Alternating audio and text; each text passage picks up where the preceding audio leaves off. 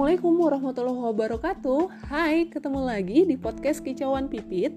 Ini adalah episode kedua podcastku di mana episode kali ini Aku akan berkicau tentang situasi yang sedang hangat dibicarakan oleh masyarakat Indonesia. Apa itu? Seperti yang kita ketahui, hari Sabtu 9 Januari lalu, dunia aviasi Indonesia kembali berduka Pesawat Sriwijaya Air SJ182 rute Jakarta Pontianak mengalami kecelakaan di wilayah Kepulauan Seribu. Tidak lama berselang, setelah pesawat dinyatakan hilang dari radar, jadi ceritanya masih dalam proses pencarian nih, masih belum pasti, masih belum jelas posisi pesawat itu ada di mana. Sudah banyak informasi yang beredar di media sosial yang belum tentu benar, yang bisa dinyatakan ini palsu, info hoax gitu loh. Uh, info yang tertulis maupun berupa foto. Jujur, jujur aja, aku tuh ngerasa jengah, merasa apa ya, marah gitu loh sama netizen karena mudah sekali sih mereka ini nyebarin info yang hoax, yang palsu itu tadi. Nah, dari itulah aku di episode kedua Kicauan Pipit mau bahas tentang etika foto jurnalistik pada kejadian bencana alam ataupun seperti kecelakaan transportasi umum yang dialami oleh SJ182. Untuk kali ini aku mau ngundang salah seorang fotografer senior Surabaya. Beliau ini pengalamannya sudah 28 tahun di dunia foto jurnalistik. Bayangin 28 tahun aku aja umurnya masih 27 tahun. Artinya beliau berkarir sebelum aku lahir. Semoga kalian semua percaya kalau aku umurnya 27 tahun. Memang masih pantas sih umur 20 tahun aja dibilang juga masih banyak yang bilang, "Aduh, Mbak, kuliah di mana?" Oh, maunya.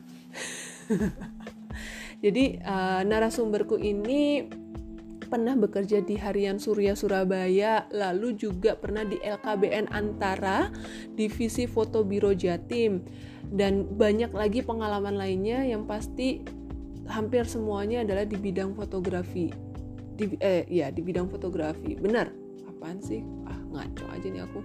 Nah, eh, sosok beliau ini dikenal dengan uh, serba hitam. Kenapa? Karena pakaiannya yang dia gunakan ini hampir selalu serba hitam, kaos hitam, celana hitam, se apa namanya tas hitam dan semuanya.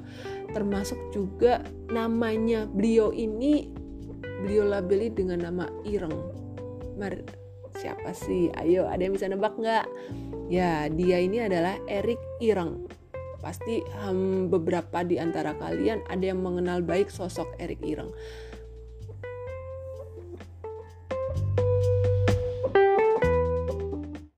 Oke, mari kita sambut Abang Erik Ireng. Malam, Bang. Malam. Lagi di mana nih, Bang? Kayaknya lebih enak, lebih enak dipanggil Cak ya. Oh, Cak. Cak, oke. Okay. Cak Erik. Oke, okay, baik deh kalau kayak gitu. Oke, Cak Erik, uh, lagi di mana nih, Cak? Ini sedang di Lanudal, Jakarta, Pangkalan Udara TNI AL Jakarta Pondok Cabe. Uh, lagi liputan. Di, ya, ini sedang lagi olah-olah foto yang foto sisa sih, maksudnya juga mm -hmm. yang tadi di kirim, mm -hmm. ini lagi santai-santai aja. Mm. Ini sedang eh, pantauan udara lebih ke foto udara eh, okay. pencarian itu korban jatuhnya Sriwijaya. Oke. Okay.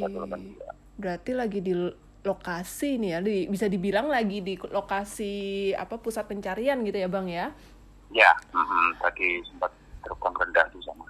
Oke, gimana bang? Uh, boleh cerita sedikit nggak bang situasinya di sana seperti apa dari cuaca atau mungkin yang lainnya gitu bang? Mungkin sedikit aja bang ceritain bang sih. Iya, kalau kalau saya dari pantauan udara mm-hmm. melihat melihat apa namanya eh, teman-teman penyelam dari TNI AL yang di bawah mm-hmm. itu, mm-hmm. Uh, alhamdulillah di bawah itu kok kan ya pak tenang gitu jadi yeah, uh. walaupun ombak terlihat terlihat dari atas itu lumayan lumayan gitu Mm-mm. apa benturan-benturan perahu itu Mm-mm. jadi apa riak airnya itu lumayan. Tapi kalau yang di atas lumayan kayak ajul-ajul kan. Jadi awan hitam itu melayu terus. Hmm. Kita nak pesawat itu sempat nabrak-nabrak awan mm-mm, mm-mm. Awan. CB-nya itu ya. Ya, kebetulan saya kan ngambil gambar selalu saya buka itu ramcol pintu belakang itu. Ih. Saya tengkurap di situ ada dua, dua jam tadi. Dengan posisi tengkurap ngambil foto gitu bang, ngambil gambar. Ya, itu udah. Eh, ketinggian lakukan berapa bang? Berkali-kali. Kenapa? Ketinggian berapa itu ngambilnya?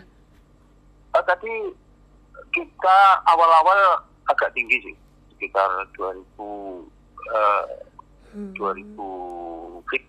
Kemudian ka, kasa pesawat, eh, sorry Hmm. pesawat CN 235 Hmm, sama-sama miliknya TNI AL, Mm-mm. pusat penerbangan TNI AL itu pas melintas, lah itu saya saya minta eh, pilotnya untuk agak turun, jadi biar eh, kita bisa ambil gambar juga pesawat terbang di atas itu yang menyari dari itu teman yang Wow. cari di bawah. Aduh, aku Jadi nggak- turun kalau nggak 1.500 kan. tetep aja bang. Kalau aku udah tanganku udah lemes paling ya. Eh, kalau kayak gitu. Eh cak, sorry sorry sorry cak. Iya. Nggak bakal aku sanggup. Oke. Ya memang Hah? memang itu intinya di mental sih. Maksudnya Iya, bukan bukan berarti mental anu enggak. Iya. Cuman kebiasaan. Iya Kebiasaan. sih. Kalau kita percaya itu kebiasaan aja. percaya sih kalau kalau Cak Erik ini eh, apa ya ya ya pengalaman lah. Kalau kita bicara akhirnya lagi-lagi pengalaman secara tadi oh ya tadi juga Cak Erik eh, sempat cerita sebelum kita mulai podcast ini ternyata Cak Erik ini sudah eh, empat empat dan ini yang kelima kalinya ya satu dua tiga empat oh ini yang keempat kalinya ya eh, meliput Keempat kalinya, ya. keempat kalinya meliput eh, kejadian kecelakaan pesawat yang eh, terjadi di Indonesia. Salah satunya itu yang pernah Air Asia K- KZ8501 di Pangkalan Bun eh, itu tahun berapa ya lupa aku. Itu 2014. 2014 ya. heeh. Terus Ah. Adam Air di Majene itu yang 2007. 2007 itu yang sempat apa ya nyaris bisa dikatakan tidak tidak ketemu kan ya itu bang ya statusnya Ya, akhirnya. memang. Mm-mm, karena sudah memang nggak ketemu. karena di dalam sekali gitu kan eh, Ya. apa di palung laut terus kemudian Garuda Indonesia yang berhasil mendarat darurat di Bengawan Solo 2004 2005 lah itu kalau nggak salah. Dan kali ini Ah, yang keempat kalinya Bang Eca Erik meliput eh, kejadian Sriwijaya Air eh, SJ182 yang baru beberapa hari yang lalu eh, ke- mengalami kecelakaan. Oke, Cak, aku pengen tahu kalau kemarin itu kan di media sosial pasca kejadian beberapa jam lah, belum belum hitungannya itu belum belum belum lama lah, baru satu jam dua jam itu sudah sudah banyak sekali eh, informasi yang beredar, termasuk salah satunya adalah bicaranya foto. Nah, aku pengen tahu sih, Cak. Jadi eh, sebetulnya kalau kita bicara dalam ranah eh, situasi dan kondisi yang seperti ini ya ketika pada waktu itu masih belum jelas nih statusnya Sriwijaya ini apakah Ya. jatuh atau bagaimana tapi kemudian foto juga sudah banyak yang beredar bahkan ketika sudah ketemu eh, stat- dan statusnya sudah dinyatakan bahwa Sriwijaya ini jatuh eh, semakin ramai dan semakin banyak juga foto eh, yang beredar dan kalau ini dikaitkan dengan fotografi jurnalistik apakah eh, apa ya bagaimana sih sebetulnya fotografi jurnalistik itu membaca atau setidaknya bisa me, me- apa ya kalau dalam kejadian seperti ini tuh seperti apa sih seharusnya bang itu jadi begini, kalau sesuatu itu udah sesuai sebenarnya sesuai SOP, Mm-mm. kemudian punya niat baik, tambah niat baik dan uh, ditambah dengan jurnalistik damai, Yep. itu tidak akan terjadi seperti itu. Jadi saya itu prihatin juga kalau sebenarnya kita kita sebagai pewarta foto Mm-mm. atau foto jurnalis itu kalau tidak pasti ya nggak akan kita atau foto-foto yang gimana memang belum pasti Mm-mm. yang pasti aja kita akan seperti ekspresi itu pun saya biasa ngambil dengan tele saya tidak pernah mengambil ekspresi dengan wide Hmm, mm-mm. karena saya tahu kesedihan mereka itu luar biasa jadi Iya. jangan sampai ditambah sedih Iya benar dengan di close up apalagi ditanyai gimana perasaan bapak kan ya benar kok banyak setannya ya kayak gitu Kalau peristiwa kayak gini Mm-mm. setannya beredar gak karu-karuan Mm-mm. kemudian timbul ada yang foto editan ada Ya. gambar seperti pesawat menukik eh, Ya, orang betul. orang foto di depannya ya, itu Mm-mm. kan sebenarnya maunya apa kalau cuma meramaikan meremehkannya dengan doa atau apa itu lebih baik Betul. atau dengan dengan me- me- membuat bahwa korb- eh, keluarga korban bisa diberi kesabaran dan lain-lain. Makanya kita sendiri juga hati-hati. Saya sebagai pewarta foto juga menampilkan fotonya pun harus harus yang istilahnya jangan membuat suasana itu tambah nggak karu-karuan. Oh, Pertanyaan dengan istilah captionnya pun saya itu juga harus hati-hati. Oh ya. Ini ini terpaksa saya Mm-mm. bilang ya, Mm-mm. terpaksa saya bilang. Kalau bilang potongan tubuh dan lain itu kan sudah nggak etis. Iya, benar, benar, benar, Cak. Kalau serpihan badan pesawat itu masih oke. Mm-mm. Kenapa harus ada omongan potongan tubuh? Mm-mm. Bilang aja korban, itu aja sudah cukup. Penumpang, gitu.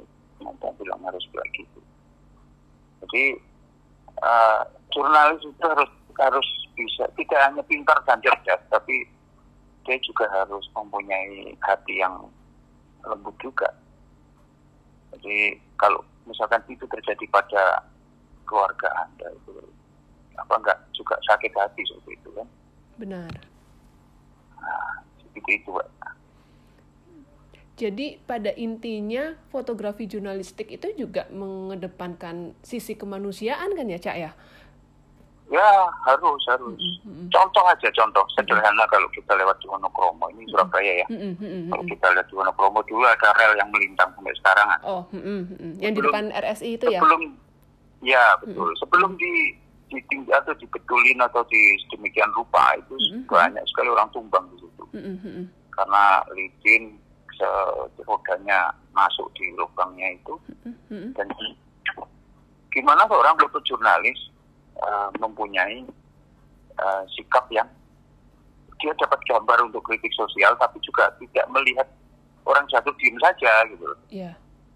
makanya saya mesti koordinasi dulu saya bilang ke lantas aku ingin kritik eh, tentang rel itu Mm-mm. gimana kalau bapak di situ minimal kalau ada yang jatuh bapak tolong karena saya mau trap gitu kan Mm-mm. jadi kalau kalau saya di situ, saya akan selalu sibuk nolong, tidak mudah motret. Jadi terus kapan kritik saya ini? Juga tidak mengharapkan orang jatuh, cuman aku, saya ini standby aja sifatnya. Jadi kita standby. Itu itu terpikirkan, tidak tidak sekedar ambil uh, syukur, dia ada foto. Ya, tipu mana ini seneng Hmm, hmm. suara gembira. Enggak. Jadi kita ini ya berharap tidak ada yang jatuh. Cuman kalau ada yang jatuh, ya kita harus cekatan ngambil biar besok bisa diperbaiki gitu loh. Iya, iya. Itu intinya. Tapi gimana caranya kita? Ya koordinasi dengan pihak terkait. Bapak di sini minta tolong karena ini harus ada yang nolong kalau Mm-mm. oh iya udah. Tapi minimal itu dipikirkan gitu Mbak. Mm-mm. Tapi Cak, kan sekarang itu eh apa ya? Ini lagi-lagi kalau kalau kulihat kemarin tuh ya bener-bener pas awal terus kemudian ada beberapa serpihan pesawat yang pertama kali ditemukan itu salah satunya kalau nggak salah itu kayak apa kayak kabel-kabel yang menjuntai gitu Ya. Nah, betul. eh, itu itu bisa dikategorikan juga nggak sebagai eh, bagian dari foto jurnalistik karena kalau kalau kadang ya kan- akhirnya kalau aku melihat ini eh, dengan apa mudahnya teknologi bicara HP sendiri sudah ada kamera terus kemudian publikasi juga semakin mudah dengan media sosial yang eh, sudah mudah diakses oleh hampir semua kalangan masyarakat. Nah untuk hal-hal yang tadi seperti foto kabel itu bisa dikategorikan sebagai foto jurnalistik juga nggak sih cak sebetulnya? itu itu bisa Mm-mm, karena mm-mm, memang mm-mm. itu menga- mengandung konten tadi Mm-mm. info ada kontennya ada pesan yang disampaikan Mm-mm. Hanya saja kita tetap membawa atau harus nempel dengan kaidah-kaidah tentang foto jurnalistik Di Mm-mm. antaranya itu tadi kepatutan Mm-mm. uh, kemudian apa namanya itu mengandung sadis atau apa ya membuat orang takut dan lain-lain harus diperhitungkan selama itu sudah enggak enggak me- meng- atau sara ya mm-mm. Jadi- ya jelas. selama itu enggak uh, enggak enggak istilahnya enggak bukan bukan sesuatu yang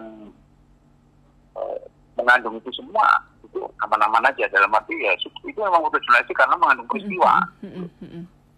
dan yang mengambil itu juga bukan orang sembarangan tapi mereka yang punya kelebihan atau keahlian tersendiri. Mm -hmm. jelas. Teman TNI AL waktu itu kayak itu dan lain-lain. Seperti gitu pak. Soalnya aku inget tuh dulu pas yang kejadian Air Asia ya aku ingat ada tuh salah satu stasiun televisi swasta mungkin bang apa Cak Erik juga uh, ingatlah siapa pelaku stasiun televisinya ini dan uh, pendengar juga pasti tahulah siapa pelakunya. Karena aku ingat banget waktu itu ada satu korban yang pertama kali ditemukan kondisinya sedang uh, sudah mengapung ya di di laut. Ngapung, uh, ya. terus uh, di shoot begitu saja langsung tanpa di apa namanya tanpa disensor tanpa diblurkan. Tanpa dikaburkan artinya kan kalau kita bicara ini kan yang meliput itu sendiri adalah orang jurnalis yang notabene juga seharusnya tahu ya sudah sudah paham dengan etika gitu kan. Mm, Tapi ternyata mereka masih melakukan, masih melanggar. Apalagi kemudian masyarakat yang yang yang bahkan mereka mungkin tidak tahu ada yang namanya etika jurnalistik gitu kan. Ya beberapa mungkin sudah ada yang tahu, beberapa aku yakin juga masih belum paham apa yang harus dan apa yang tidak diperboleh, apa yang boleh dan apa yang tidak diperbolehkan gitu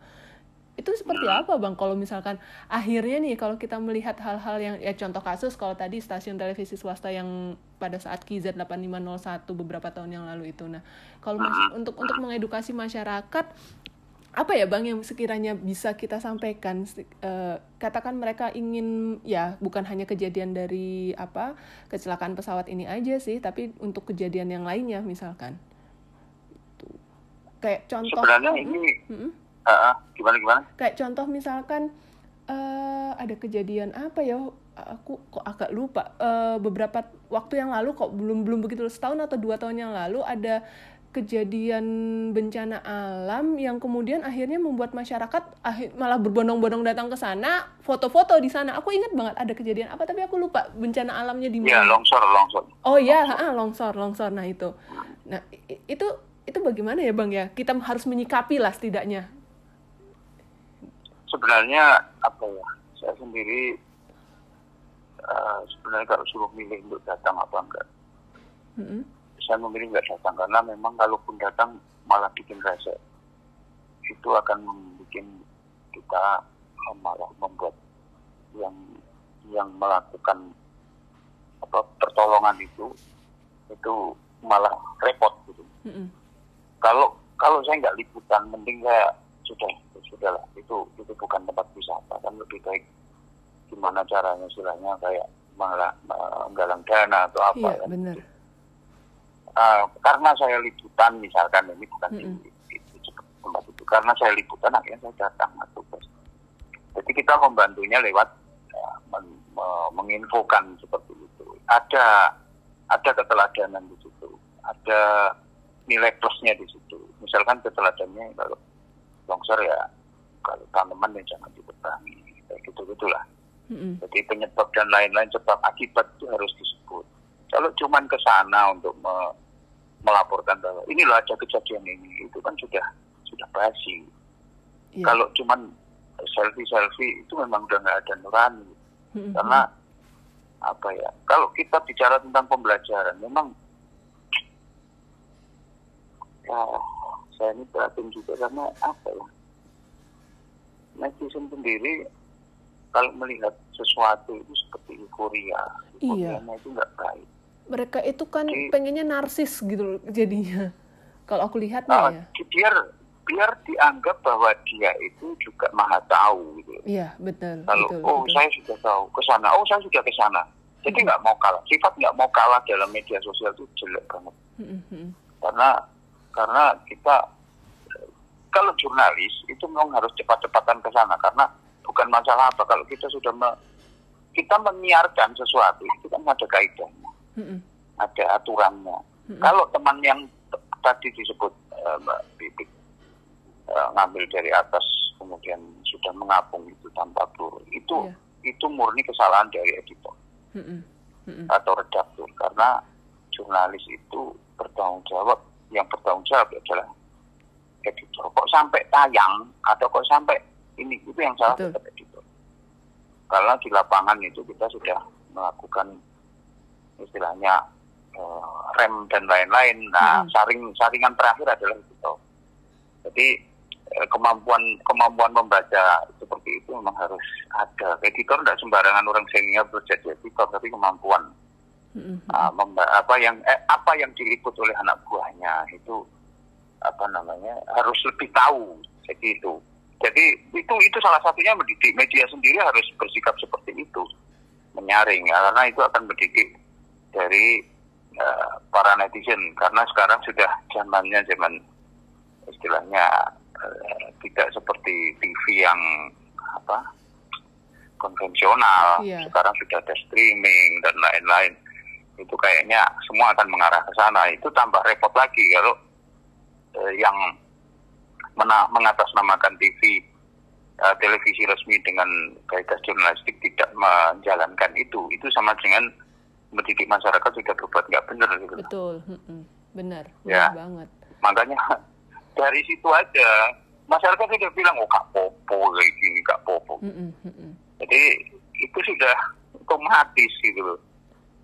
Jadi itu mbak kira-kira kita sendiri yang harus berbuat benar dulu. Jadi jangan jangan istilahnya oh banyak kok teman-teman yang dulu maaf ini cerita sedikit. Mm-hmm. banyak yang masih junior dulu di reporter-reporter yang masih junior. Saya itu pertanyaannya seperti itu mesti saya lempar topi atau saya lempar apa yang ada di dekat saya yang sifatnya nggak melukai. Mm-hmm. karena biar mereka cek gitu punya sok kalau nggak digituin mereka nggak akan itu. Pertanyaan-pertanyaan bodoh itu seperti benar. Jadi seperti pertanyaan-pertanyaan bodoh itu kan mm-hmm. membuat masyarakat itu semakin jengah itu melihat media. Padahal ya media tidak seperti itu. Itu adalah oknum aja. Maksudnya sebagian segelintir orang. Kalau saya boleh menyebut oknum itu ya sebenarnya terlalu terlalu sadis juga. Tapi memang itu adanya. Nggak semua media seperti itu.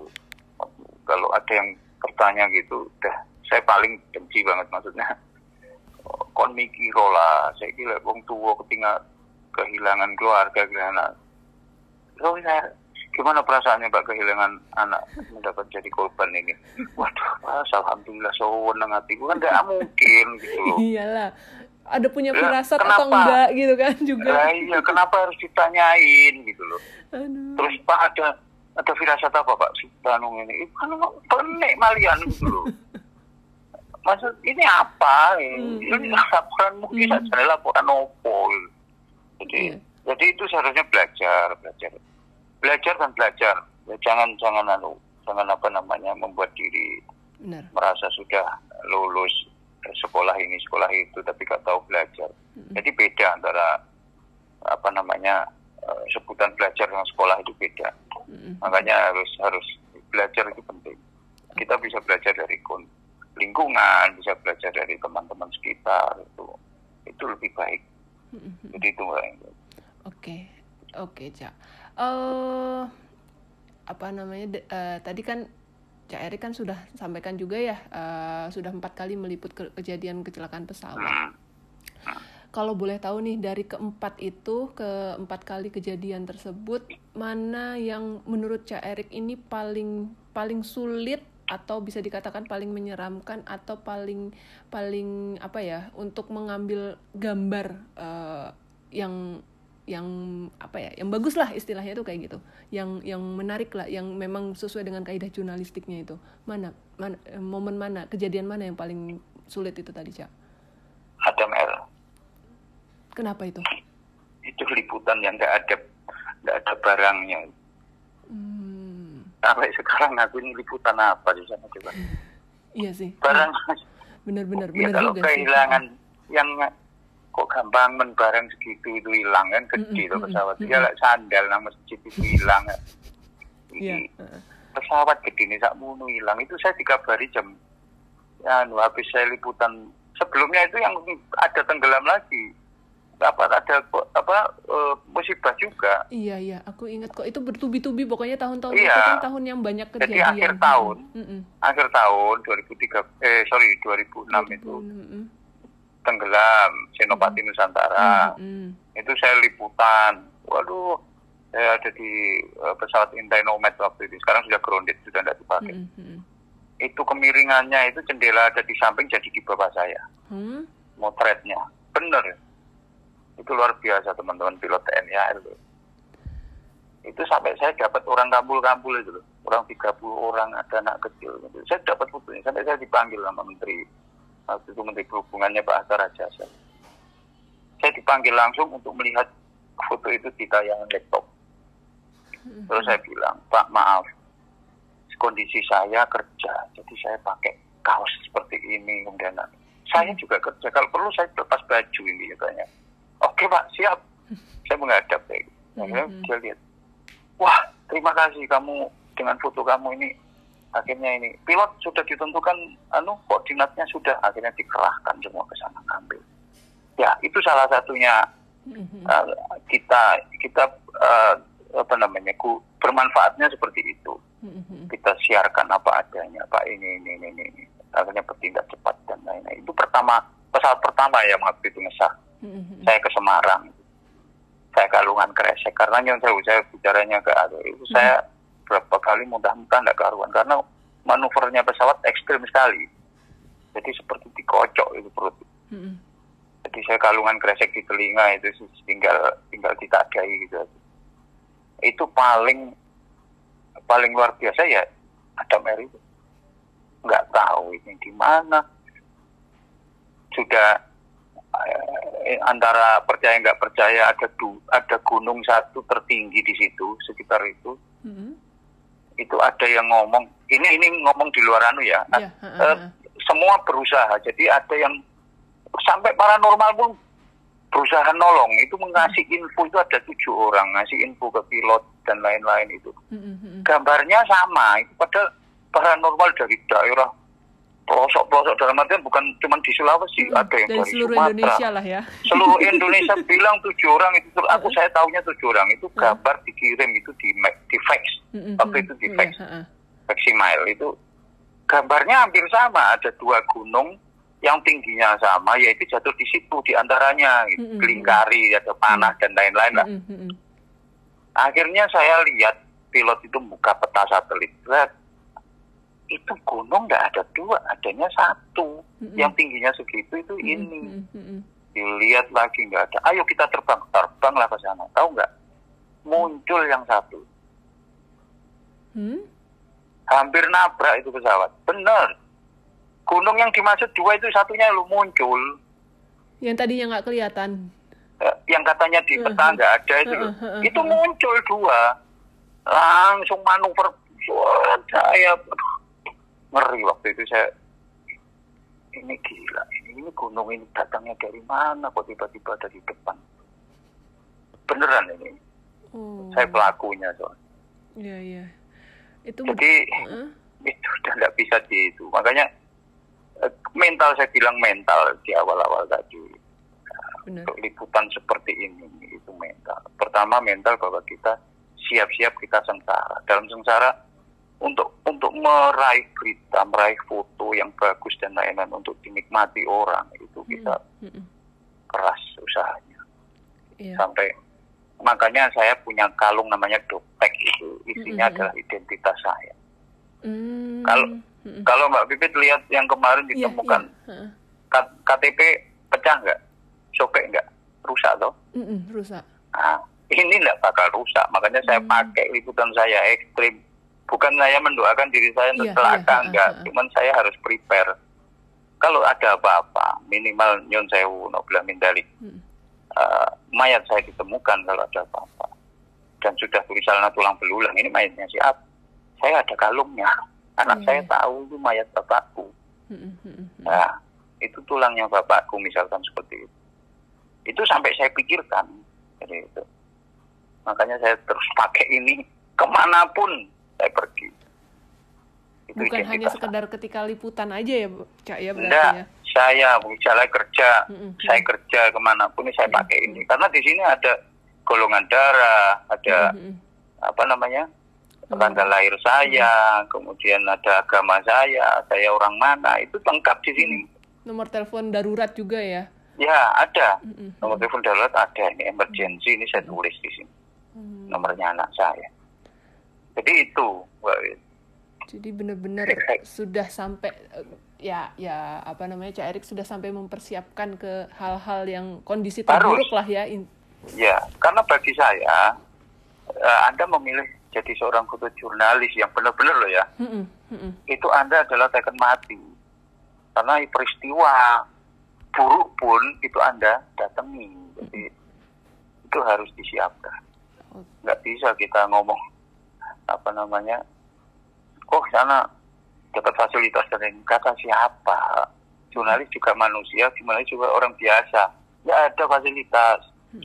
Nggak ada pengecualian jurnalis nggak kena udan, nggak iso. Yang bawa payung ngambil jas hujan.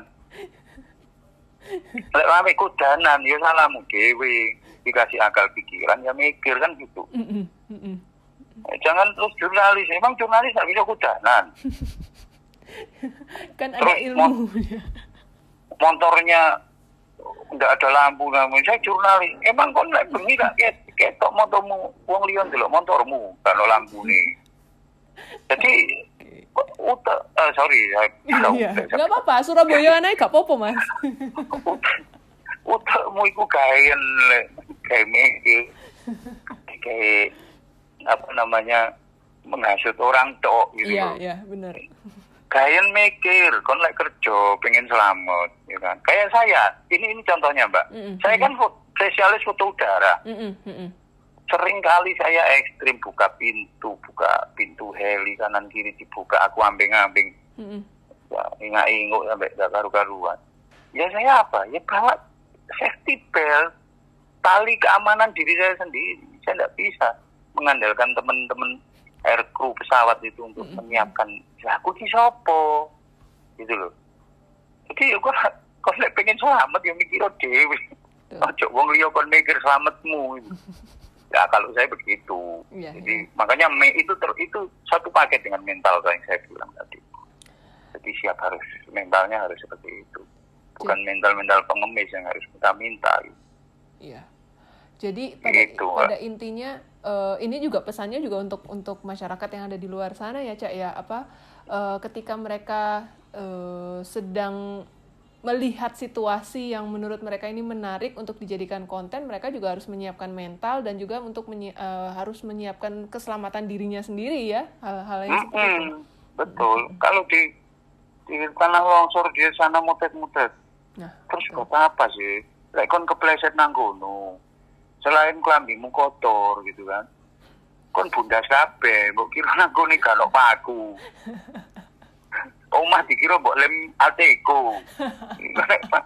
kan konyol mikirnya tuh sampai mana aja itu. Benar, benar. Hidup ini uripmu nang di gitu pikir.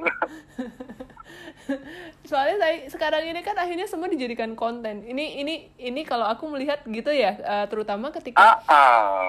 apa situasi kayak gini aja nih kemarin kebetulan kan aku follow sejumlah akun apa ya uh, aviation geek gitu ya pecinta aviasi gitu dan uh, kemarin tuh akhirnya para aviation geek ini lagi pada rame gara-gara banyak pilot yang akhirnya ini momen-momen uh, ini apa ya semacam dijadikan konten. Ya ya akhirnya kalau kita melihat kan ini masih uh, dalam proses pencarian juga. Kemarin black box juga belum ketemu hmm. dan akhirnya alhamdulillah tadi sore sudah ditemukan. Nah terus yeah. Uh, mereka hanya berdasarkan analisisnya ini pilot-pilot ini analisis berdasarkan flight radar aja yang kemudian ya muncullah spekulasi-spekulasi berbagai macam hal kayak gitu kan ya ya lagi-lagi memang hari ini diakui maupun tidak diakui kita hidup berdasarkan dari konten itu.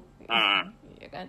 Oke yang terakhir deh cak aku minta uh, saran dari cak Erik yang hmm. apa namanya setidaknya bisa di diambil oleh uh, masyarakat di luar sana sehingga mereka tidak hanya sekedar menjadikan ini sebagai sebuah konten foto tidak hanya sekedar ini dijadikan untuk apa ya namanya dipublish di media sosialnya mereka gitu uh, apa saran yang bisa Cak Erik berikan kepada masyarakat di luar sana untuk mendapatkan foto yang memang layak untuk dipublish jadi gini kalau kalau kita bisa me Eh, apa namanya uh, pepatah orang tua orang tua dulu orang tua Jawa. Mm-hmm. itu ada kata ojo ngumunan ojo kagetan. Mm-hmm. sebenarnya itu adalah sifat-sifat luar biasa. Jadi gue menyikapi ada peristiwa gitu. Hmm. ojo ojo gumunan uh oh ayo. Nah, ojo kagetan. Maksudnya ya sudah lah itu itu musibah maksudnya bukan porsi untuk dibuat senang-senang bukan porsi untuk bahan dibuat bangga-banggaan gitu Betul. tapi hmm. adalah porsi untuk melihat diri sendiri misalnya sak waya-waya kon ngalami koyok ngono mengalami seperti itu sewaktu-waktu itu kamu bisa introspeksi wah aku belum siap jadi itu bukan sebagai bahan untuk boleh ngonten tapi ya itu tadi loh kontennya itu yang benar gitu loh maksudnya kalau orang orang sedih ya coba takoni perasaan nih hmm. terus sampai apa namanya live gak karuan ngomong karena dia sudah bisa komentar sendiri gitu loh hmm. kayak kemarin Astagfirullahaladzim, ya itu kan oh, enggak gitu-gitu amat kali. Maksudnya ya yang yang wajar-wajar aja untuk menyikapi sebuah peristiwa atau sebuah hal yang menyedihkan seperti itu. Tolong pikirkan kalau itu semua terjadi pada diri Anda. Tolong pikirkan juga bahwa keluarga Anda itu juga potensi ya mengalami seperti itu apalagi diri Anda gitu loh. Mm-hmm. Jadi ya wis wise saja lah maksudnya santai lah. Okay. Ojo terlalu lebay dan lain-lain. Sifat-sifat lebay itu dihilangkan. Kalau orang minum bilang siapa bilang minum bir mabuk itu iya lek mek sak gelas yo podo sak krat yo. Antara mabuk baru modar kan gitu. Yang yang berlebihan tetap aja. Kamu minum air putih cuman satu gelas atau 600 mili yang biasa tanggung oke okay. kon ngombe langsung sak liter setengah itu loh sak galon. Nah iya masih banyak pote yo. Bahasa alam gitu. Oke. okay makanya setiasa aja menyikapi sesuatu sesuai porsi itu aja sih ya, Oke deh, intinya uh, kita harus bisa memposisikan seandainya kita berada di situasi yang seperti mereka gitulah ya. Kurang nah itu benar-benar. Oke deh kalau kayak gitu. Makasih loh Cak udah mau hadir di podcastku ini. Jadi ya sukses semua. Ya. Uh, Podcastnya ke depan lebih. Amin. amin. Oke. Okay. Amin. Terima kasih. Cak hmm. Erik juga di sana sehat Bisa selalu. kolaborasi. Amin amin. Iya iya kapan-kapan kita kolaborasi. Kolaborasi. Oke. Okay. Oke, okay, makasih ya Cak Erik ya. Sampai ketemu lagi. Ya, Stay safe, okay. stay healthy. Assalamualaikum. Waalaikumsalam warahmatullahi